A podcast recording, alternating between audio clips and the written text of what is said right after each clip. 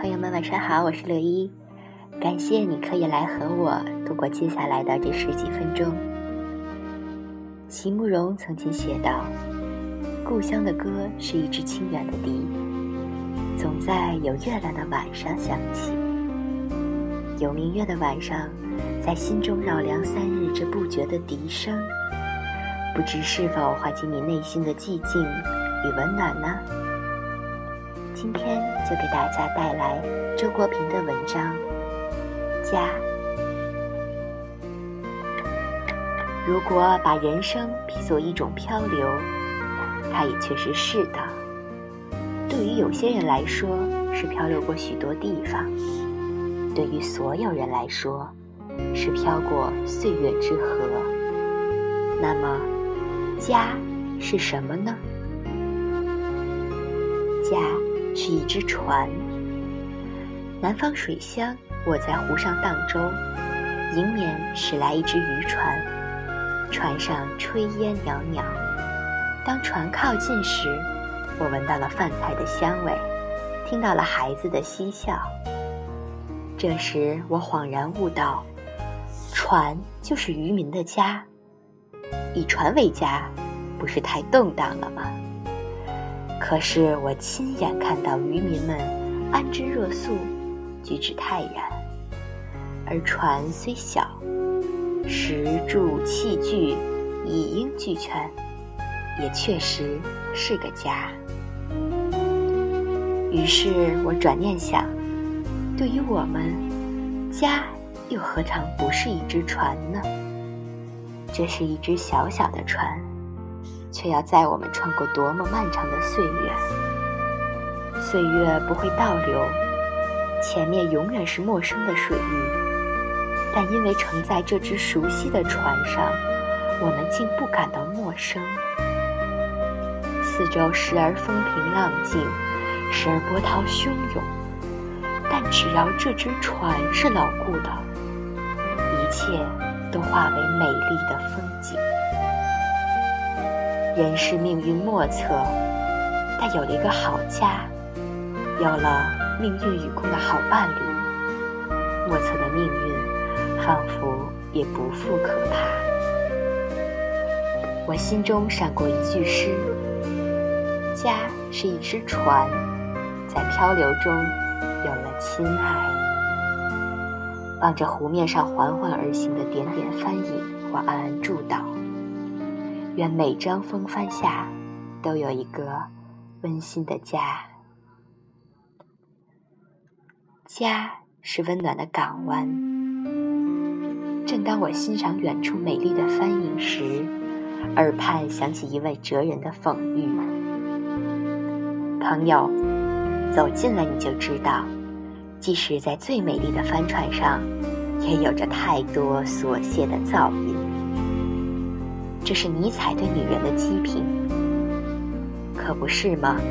家太平凡了，再温馨的家也难免有俗物琐事、闲言碎语，乃至小吵小闹。那么，让我们扬帆远航吧。然而，凡是经历过远洋航行的人都知道，一旦海平面上出现港口朦胧的样子，寂寞已久的心会跳得多么欢快！如果没有一片港湾在等待着拥抱我们，无边无际的大海岂不令我们绝望？在人生的航行中，我们需要冒险，也需要休憩。家就是供我们休憩的温暖的港湾。在我们的灵魂被大海神秘的涛声。陶冶的过分严肃以后，家中琐屑的噪音，也许正是上天安排来放松我们精神的人间乐曲。傍晚，征帆纷纷归来，港湾里灯火摇曳，人声喧哗，把我们对大海的沉思冥想打断了。我站起来。愉快的问候，晚安，回家的人们。家是永远的岸。我知道世上有一些极骄傲，也极荒凉的灵魂，他们永远无家可归，让我们不要去打扰他们。作为普通人，或早或迟，我们需要一个家。荷马史诗中的英雄奥德修斯常年漂流在外，历尽磨难和诱惑。正是回家的念头支撑着他，使他克服了一切磨难，抵御了一切诱惑。最后，当女神卡吕普索劝他永远留在他的小岛上时，他坚持道：“贵的女神。”我深知我的老婆在你的光彩下只会黯然失色，你长生不老，她却注定要死。可是我仍然天天想家，想回到我的家。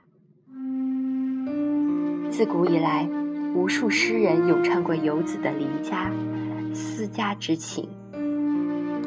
渔灯暗，客梦回。一声声滴人心碎。孤孤舟五更家万里，是离人几行情泪。家是游子梦魂萦绕的永远的岸。不要说赤条条来去无牵挂，至少我们来到这个世界，是有一个家让我们登上岸的。当我们离去时。我们也不愿意举目无亲，没有一个可以向之告别的亲人。倦鸟思巢，落叶归根。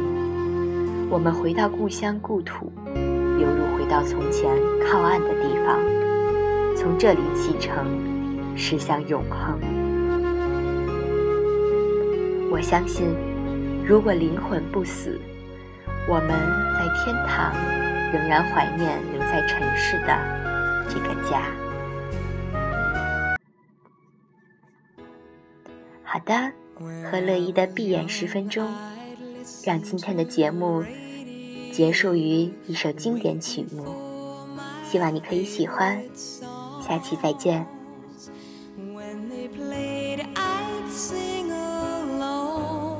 It made me smile. Those were such happy times and not so long ago. How I